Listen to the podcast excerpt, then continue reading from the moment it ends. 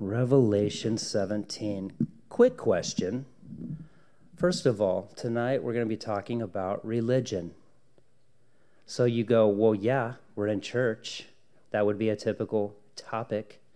But specifically, I'll ask you this, and this is rhetorical. Do you, do you, are you a religious person? Good answer. The answer to that was no, in case you didn't hear that. Do you consider yourself a religious person? I remember, um, you know, as a young man in the Navy, you know, it's kind of when I got out in the world, and uh, I used the Navy to help me do that and uh, seeing the world and, and all that, but exposed to a bunch of different people. And uh, they come from different backgrounds, and we kind of all just like melded into this place called berthing, which was where we lived on the ship. And, um, you know, many conversations come up, but you learn a lot about each other, your fellow shipmates. And, um, of course, you know, I'm trying to share the gospel, trying to be an example. Wasn't always the best. Um, a lot of things I wish we could I could take back. I'm sure you feel the same. But you know, one of the things that I did experience was that you know uh, I would hear this all the time, like, "Oh yeah, yeah, he's uh, drowned. He's he's religious," um, or "Hey, John, you're religious. What do you think about?" And I'd oh, I'd get so offended. I would get so mad. I'm like, "I'm not religious. It's not religion. It's a relationship." You know, and uh, it's like, who's what's wrong with that guy back there? Like he needs to work on that relationship apparently. But I wanted them to understand what you and I understand is that it is a relationship. It's not religion. We the world sees us and they go, "Oh, they're religious." Well, because we, we go to church religiously. We pray religiously.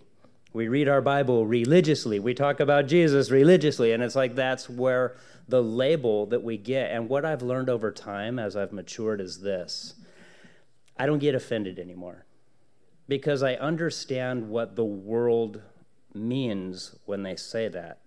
I almost kind of take it as a compliment because they look at it and go, okay, well, yeah, that's religion, and he believes in all that, so he's religious.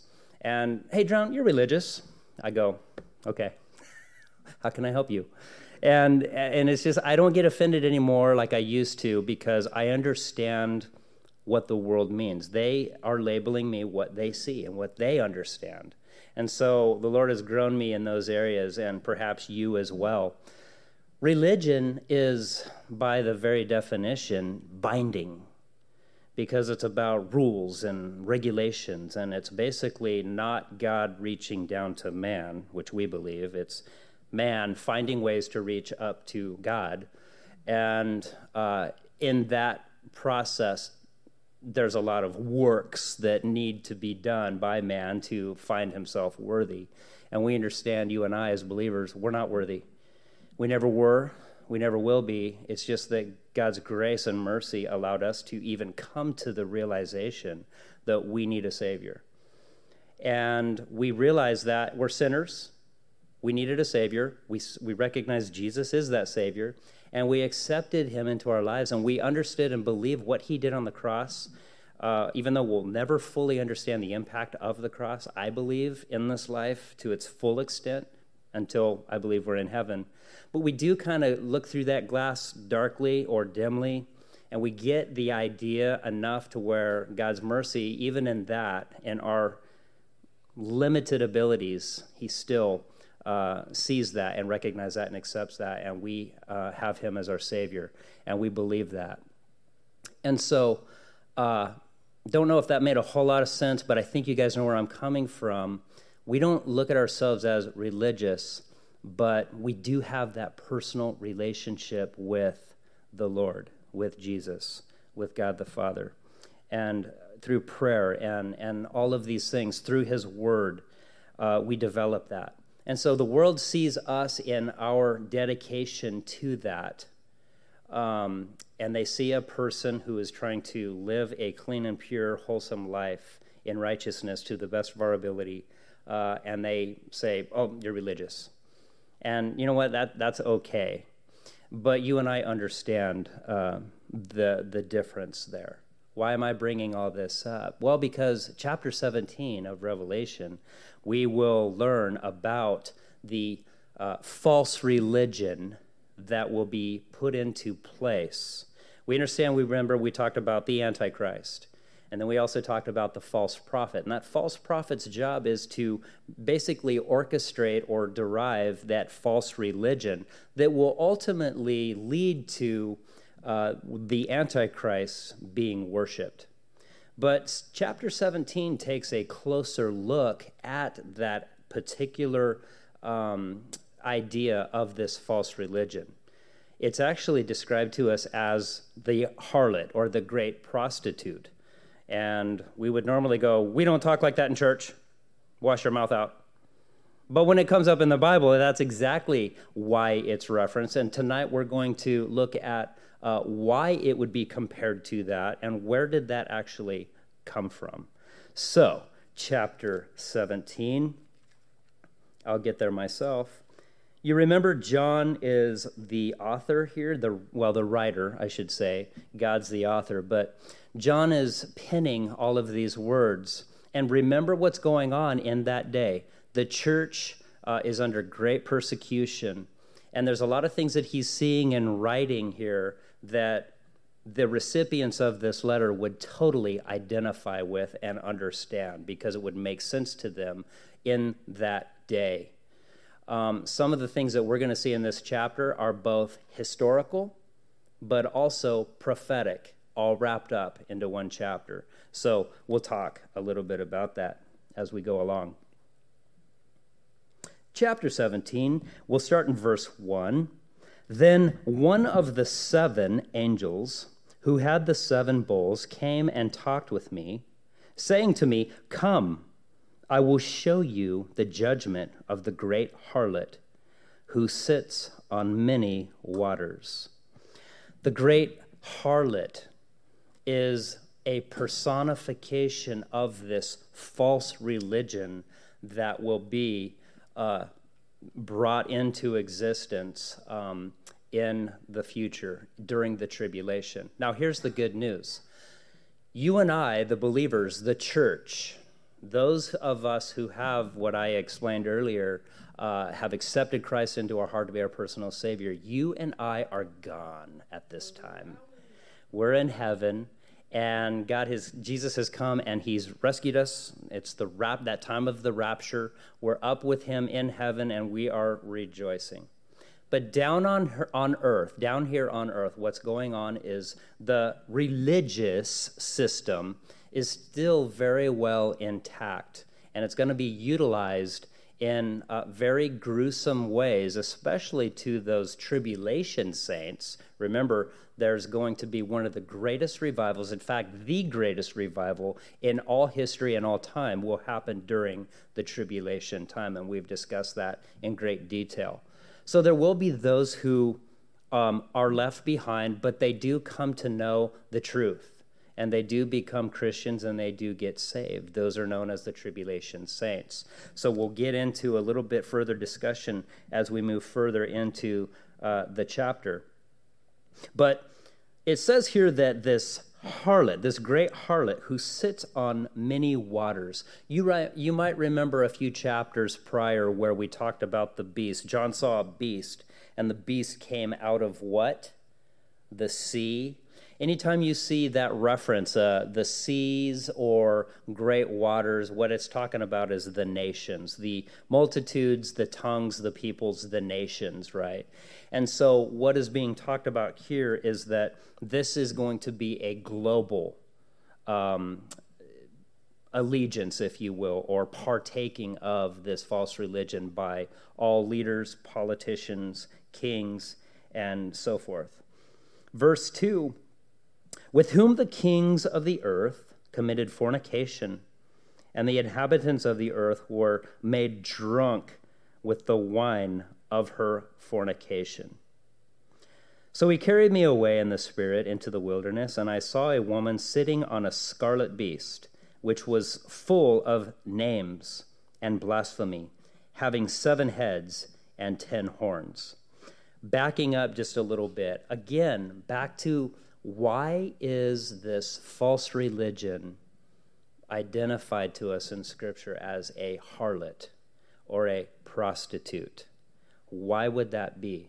Well, we get the original text back from the Old Testament. If you want to turn back with me to Ezekiel, turn back and let's read together Ezekiel chapter 16. God utilized that word as a description of how he felt when his people turned their back on him and went after other gods.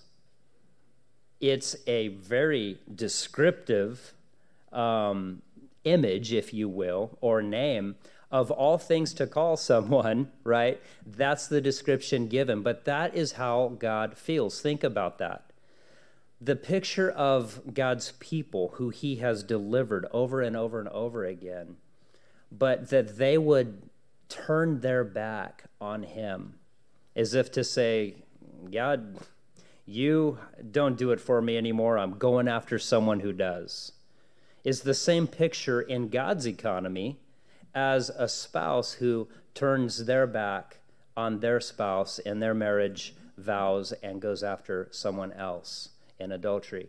That is how God sees that. And then you compare that to what our text is tonight. But look here in chapter 16 of Ezekiel. We'll start there in verse 35, and we'll read about uh, nine verses here. Now then, O harlot, hear the word of the Lord. Thus says the Lord God Because your filthiness was poured out and your nakedness uncovered, in your harlotry with your lovers and with all of your abominable idols, and because of the blood of your children which you gave to them. Surely, therefore, I will gather all your lovers with whom you took pleasure, all those you loved and all those you hated. I will gather them from all around against you and will uncover your nakedness to them, that they may see all your nakedness and I will judge you as a woman who breaks wedlock or shed blood, or shed blood are judged. I will bring blood upon you in fury and jealousy. I will also give you into their hand, and they shall throw down your shrines and break down your high places. They shall also strip you of your clothes, take your beautiful jewelry, and leave you naked and bare. They shall also bring up an assembly against you, and they shall stone you with stones and thrust you through with their swords. They shall burn your houses with fire and execute judgments on you in the sight of many women, and I will make you cause, I will make you cease playing the harlot, and you shall no longer hire lovers. So I will lay to rest my fury toward you, and my jealousy shall depart from you. I will be quiet and be angry no more, because you did not remember the days of your youth, but agitated me with all these things. Surely I will also recompense your deeds on your own head, says the Lord God. And you shall not commit lewdness in, in addition to all your abominations.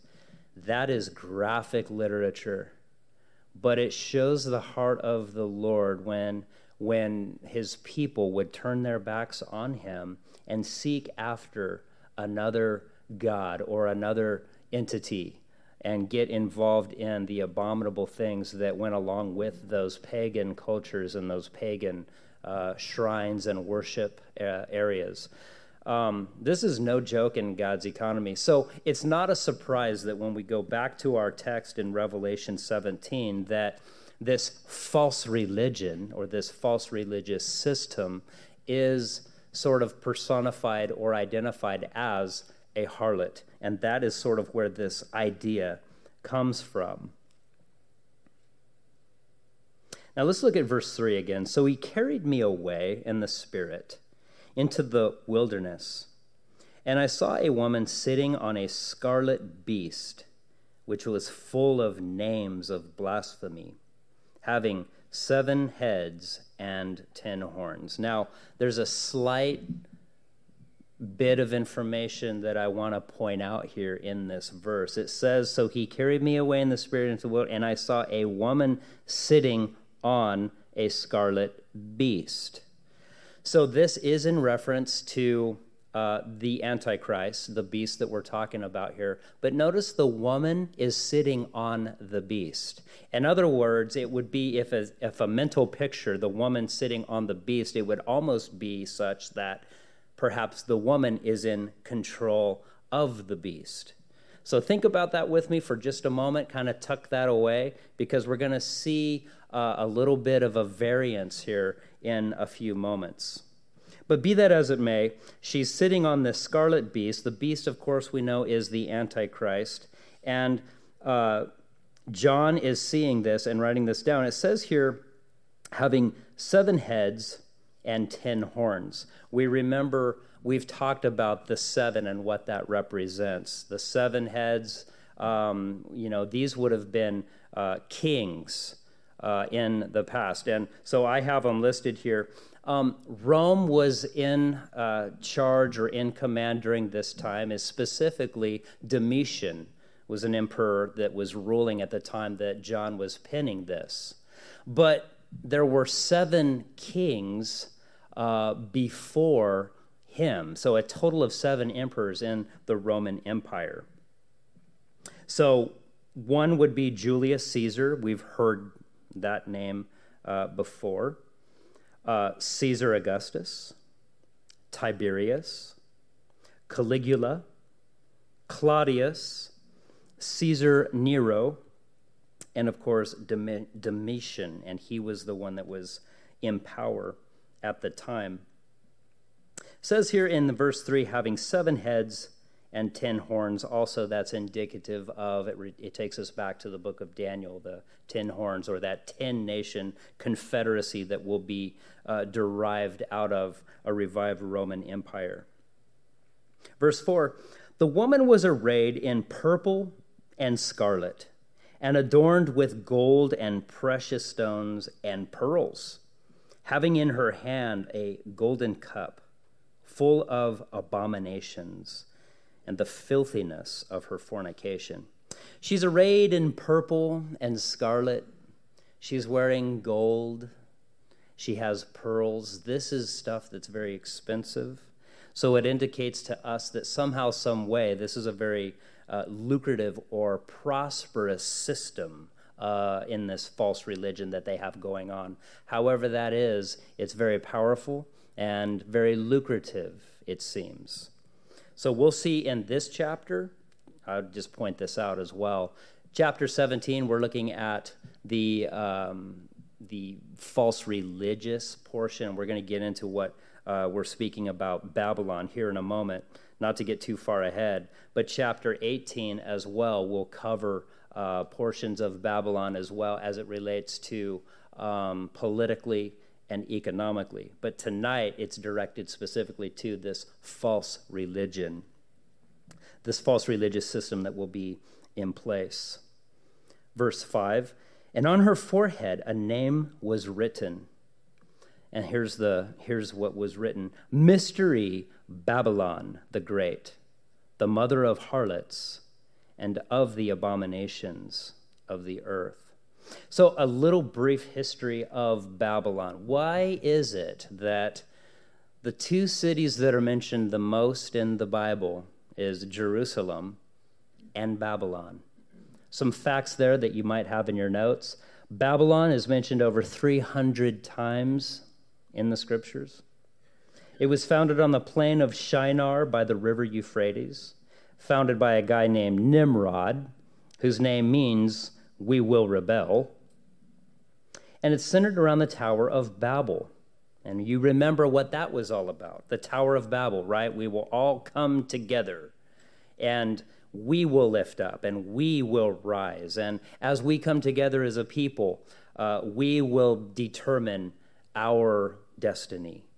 That tower, that ziggurat, if you will, that was utilized to study astronomy and all of the other things and that had to be dealt with. And we know the story. God confused their language and their tongues, and that's how these people got dispersed and had to move on. But the deal is this there is something about, we've covered this before, there's something about the spirit of Babylon and that idea of the Tower of Babel that is still lurking and it's still alive. And we're starting to see that in our world today. Us all coming together, walls going down, no more boundaries, no more barriers. We're all a race, the human race. We're coming together. It's all about us and I and what we will do together because literally what we're seeing in the world today is a movement of people who see themselves as God. They don't recognize a God. They don't recognize one who, uh, you know, a higher power they don't believe in that. They believe that they are that power and that they can control nature and they can believe uh, whatever they want and whatever they believe is their truth. Have you heard that statement? Well, uh, you know, my truth is this. How about this? I don't want to hear your truth. I want to hear the truth. How about that? What is that, my truth? What, what is, when did that start? I'll tell you when it started. It started when we believed that we are our own God, and whatever truth I say is true. And whether you believe it or not, that's irrelevant to me because I believe in my truth. And that's the spirit we're seeing in the world today. People, glo- the globe, the nations, leadership, we're all seeing it. We want to come together. There's that spirit of Babylon. And that is why it's so important for us when we see Babylon. Um, we understand the history uh, that is actually stemming from that. Verse 6 And I saw the woman drunk with the blood of the saints and with the blood of the martyrs of Jesus. And when I saw her, I marveled with great amazement. This system this false religious system will be powerful, it'll be very prosperous, but it'll be brutal as well. Because the whole idea behind it, its whole agenda will be to take out the believer.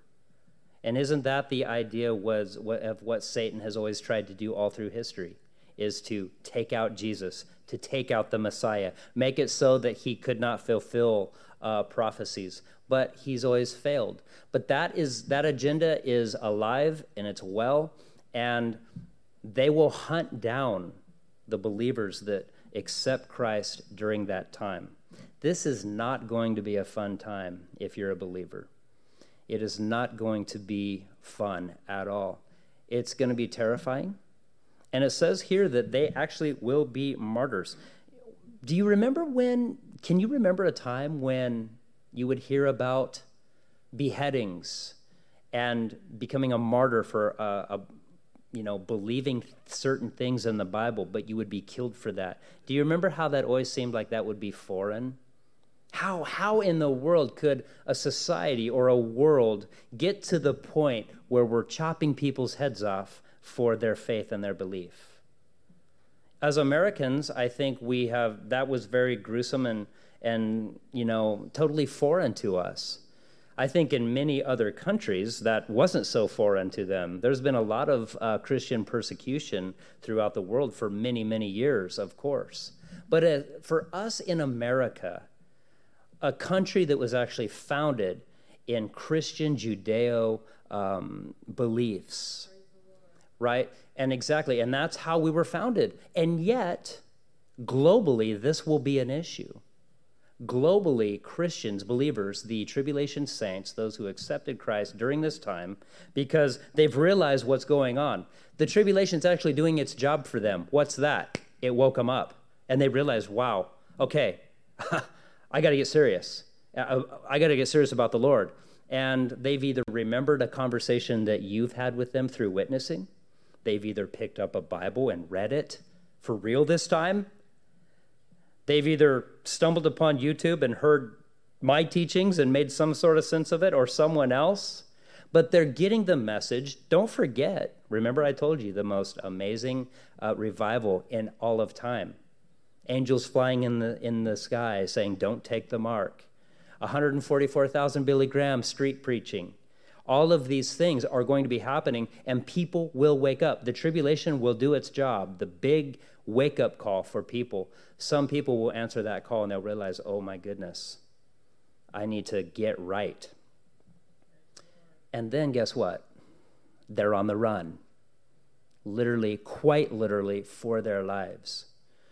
I remember thinking to myself that very thought how in the world would we get to a point where we're where they would chop people's heads off for their faith and then we started seeing things that were going on in the middle east during the uh, war in afghanistan and you realize wow like um, satan satan's at work and they have no problem beheading people over there.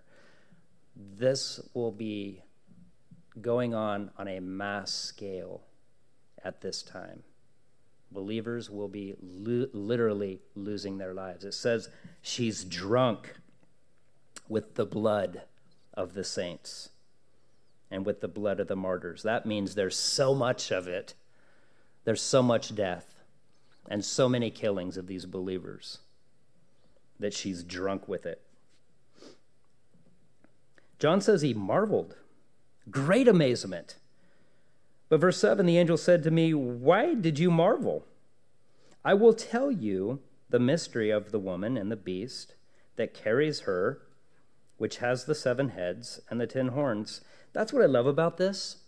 It's like we hear all of this and we read all of this graphic, illustrative literature, and we go, man, what does it all mean? The angel says, hey, I'm going to tell you. You're mystified? Let me explain it to you. And he goes through and he dissects and tells us, uh, tells John, we get to, to read it, um, what's going on here. Verse 8, he says, The beast that you saw was and is not, and will ascend out of the bottomless pit and go to perdition or destruction.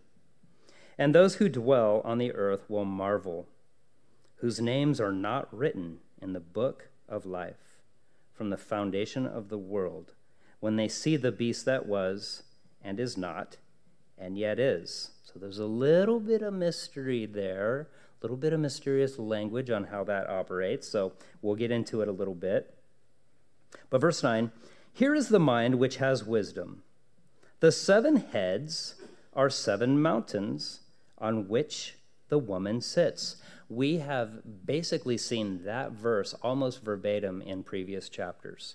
And that is speaking of the city of seven hills where the Antichrist will set up his kingdom. City of seven hills is most widely known commonly as Rome. Uh, the revived Roman Empire, but Rome specifically, if you Google that, City of Seven Hills, Rome will pop up. And so that's what we're talking about right there. So the, uh, the angel is explaining this. He says, verse 10 there are also seven kings.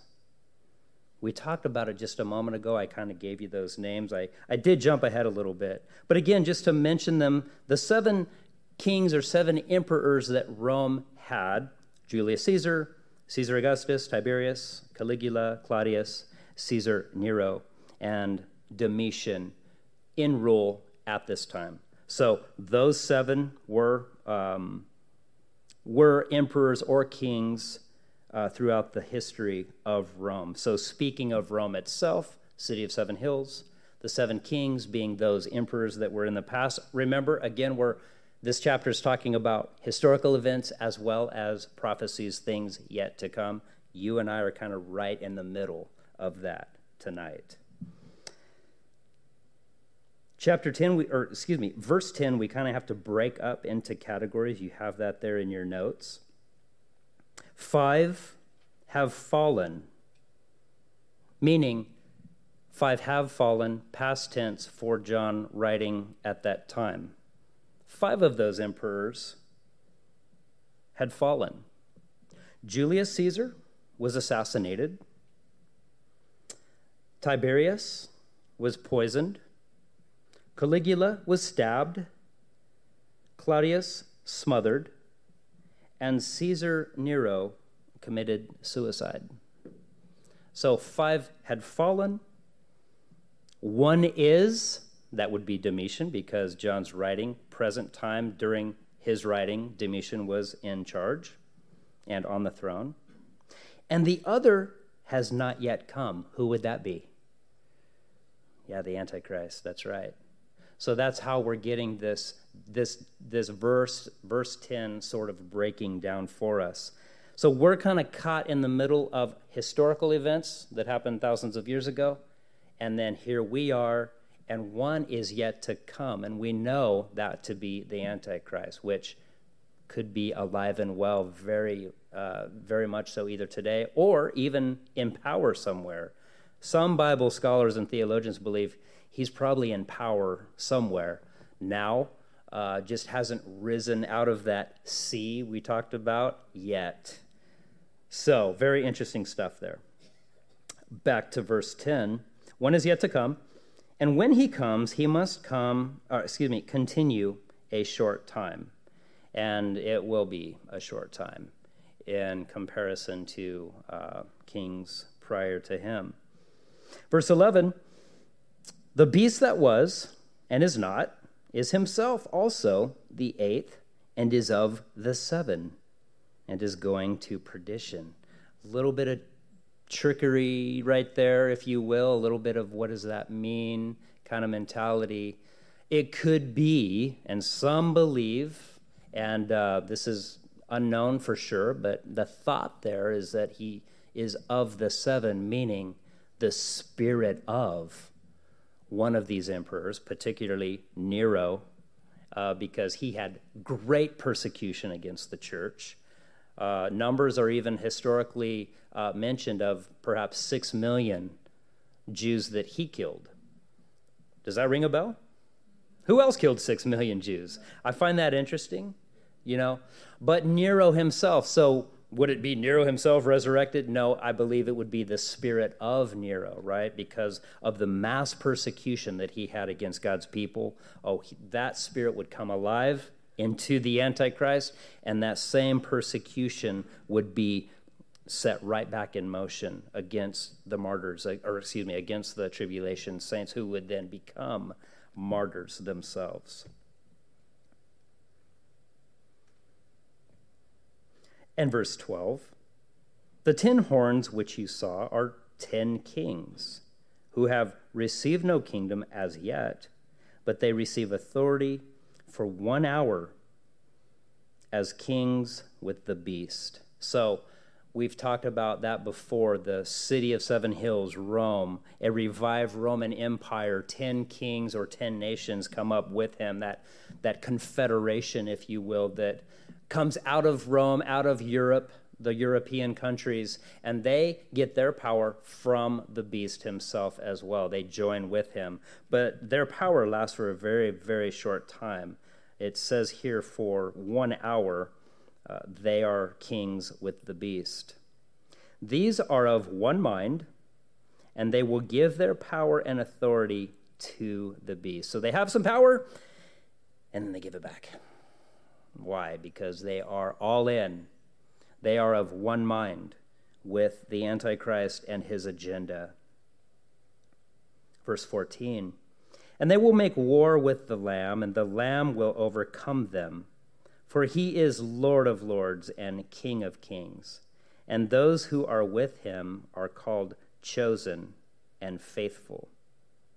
Then he said to me, The waters which you saw, where the harlot sits, are peoples, multitudes, nations, and tongues. See, this gets explained to us, breaks it down.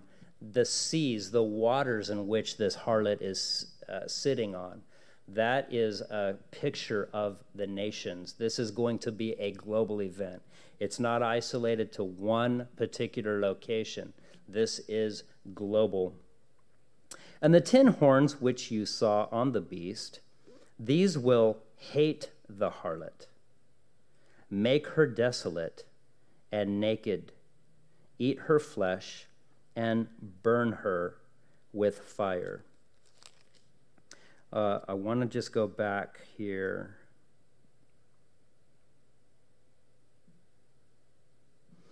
Um,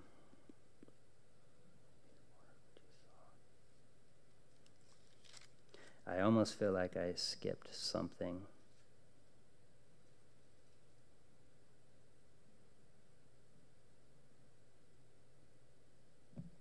Hmm.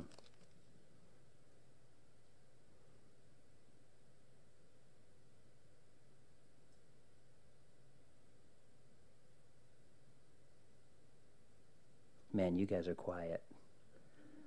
I was going to see just how long. I thought someone would sneeze. At least. Thank you. Um, I'll go back. 14. These will make war with the Lamb and will overcome them, for he is Lord of lords, King of kings. And those who are with him are called chosen and faithful. Who's going to be with him? Me. That's right. yeah, we're going to be with him. That is so cool, you guys. This is exactly what it's taught. We're talking about this is when the this is towards the end of the tribulation. And how do we know that? Well, because we're talking about the lamb. When the lamb comes back, he is coming back to set up his millennial kingdom in Jerusalem. And he's going to defeat this army that is going to be waiting for him. He's going to defeat them. But those who are with him, you and I, we're coming back with him. We are the chosen and the faithful. Then he said to me, The waters which you saw where the harlot sits are peoples, nations, or multitudes, nations, and tongues. And the ten kings which you saw on the beast, these will hate the harlot, make her desolate and naked, and eat her flesh and burn her with fire. For God has put it in their hearts to fulfill his purpose, to be of one mind and to give their kingdom to the beast until the words of God are faithful, or excuse me, fulfilled. And the woman whom you saw is that great city which, uh, which reigns over the kings of the earth. What's going to happen? These kings and the Antichrist, they will turn on the harlot. Well, what does that mean? Remember back when we talked about that, that verse where the, the harlot was sitting on the scarlet beast, it almost looked like she was in control or over the beast. Well, it seems clear that the Antichrist will utilize this system and he will use the harlot. But as soon as he gets enough power and authority, he'll turn on her. He'll use the religious system to push forth his agenda and to go forth and do what he wants to do. But at a certain point, guess what? The powers shift. And the Antichrist, and it says the ten kings too, they will hate her and they will turn on her. In other words, now it shifts from a religious thing to now I want you to worship me. And that's what the Antichrist wants. He wants to ultimately be worshiped. It's not so much about religion anymore. It's about worshiping me. That's his heart. And really, what happens is money and politics take over. And that gets us into the next chapter, uh, the second portion of Babylon. Remember, we talked about, oh, how you have fallen, have fallen, Babylon. Why is have fallen said twice? Because there's sort of two uh, segments, if you will, or two portions to this idea of Babylon. Some would say, oh, Babylon's rebuilt and then destroyed. Um, it's more of like a symbol, if you will. It's symbolic. How do we know? Remember the rule of thumb when looking at Bible prophecy. When you're studying Bible prophecy, you take it literally uh, as far as you can, literally. But when things seem to not be literal anymore, you have to look at it through symbolic eyes. And so that's kind of what we're doing. Babylon is that spirit of, in this chapter, the false religious system that the Antichrist will use as a vehicle to do his bidding. And that system, somehow, some way, will identify Christians and take them out for their faith and then they turn the antichrist turns on uh, the harlot or that system uses it for his own self pointing fingers to himself, wanting worship for himself. And then uh, we move into the political slash economic Babylon, which we'll study next week in chapter 18. Oh, Babylon, how you have fallen, have fallen. Both segments, both parts will fall. Um, it's interesting, though, when you see these sorts of things. In this chapter, a lot of bells go off in our minds and a lot of whistles, if you will. There's glaring similarities that we see in something, a chapter like this, to our world today and what's going on. Well, what do you mean? I mean this getting back to the thought and the idea of how on earth would we allow the world and our civilization to get to a point where they're killing people for their faith? But do you know it doesn't seem like we're there very far off from that. Christians are under attack. They have been for many years in other countries, but we're really seeing it a lot, even starting to rear its ugly head, even in this country. Oh, this country of the Constitution and this country of freedoms. But we're starting to see that kind of diminish, and it's happening very rapidly. And people will say, Oh, you're t- talking about Jesus coming back. I've heard, I've heard that for 40 years. Well, number one, that very statement is prophesied that people would say that. Number one. And number two, but when and time have you ever seen things line up the way they are so rapidly and the things that w- people have said all these years, basically you can flip a switch and make these things happen. Now, we've talked to you, I have talked to you a lot about CBDC, the central bank digital currency, and I've, I've told you guys about that sort of stuff and how scary that is. Um, perhaps with infrastructure, they don't quite have the ability to turn the switch on to that yet. But trust me when I tell you, they are working on it very actively. And they are passing that very actively. They're trying to get states to get on board and pass this in law. And we just saw this week, I did, I just saw this week in Europe, uh, they are actually going forth a next step, and that is uh, if anybody over there uses uh, over a thousand euros in one purchase or one transaction, they get fined. That is the war on cash that's going on in the world today. It's not just here. The Europeans have come out. It was said uh, to last week um, one of the department heads over there came out and made an announcement that if more than a thousand euros are used or spent, uh, they will be fined. Why? Why? Again, it gets back to that idea of control. Control. And they, by the time the Antichrist comes on the scene, all of these things will be completely ready to be turned on if they aren't already. And he will have control like you will not believe. It says there that he will be uh, ruling for a short time. It's a short time, but a lot of damage gets done. The amount of power he'll have con- over uh, and control over uh, the population is is unbelievable. The mind can't comprehend it. Money, food, it, and all of these things that we've read about for years. Uh, you can't buy, sell, or trade. Well, how's that possible? It's possible with the things that we're seeing now in the world. And, you know, I, I'm spreading the word. I, I talk to all of you fine folks about this kind of stuff. I talk to people at work, and I'm amazed. People just have no idea that this stuff's happening. And it's alarming. It's alarming. It's scary. At the same time, I go back and I go, wow, Lord, it's very exciting. it's exciting because we're seeing prophecy literally jump off the page at us. I tell people, like, look, I teach at church. I go, wow, I read Fox News and I read Revelation. And it's like, wow, they should just go like that. I mean, they really are. Things are coming to life so rapidly. And that's what the Bible said would happen. These things, these events would unfold very rapidly, like a tachometer. And, you know, the more pressure you give, the faster that engine spins. And we're seeing that and we're sensing it. In fact, changes are coming so fast, we almost can't keep up on all fronts. We don't know which way to look because every direction we look, there's another catastrophe. And it's just the way the enemy is utilizing all things, and most of those things are all lies. And that's exactly how the enemy works. What did Jesus say? Jesus said, The truth will set you free.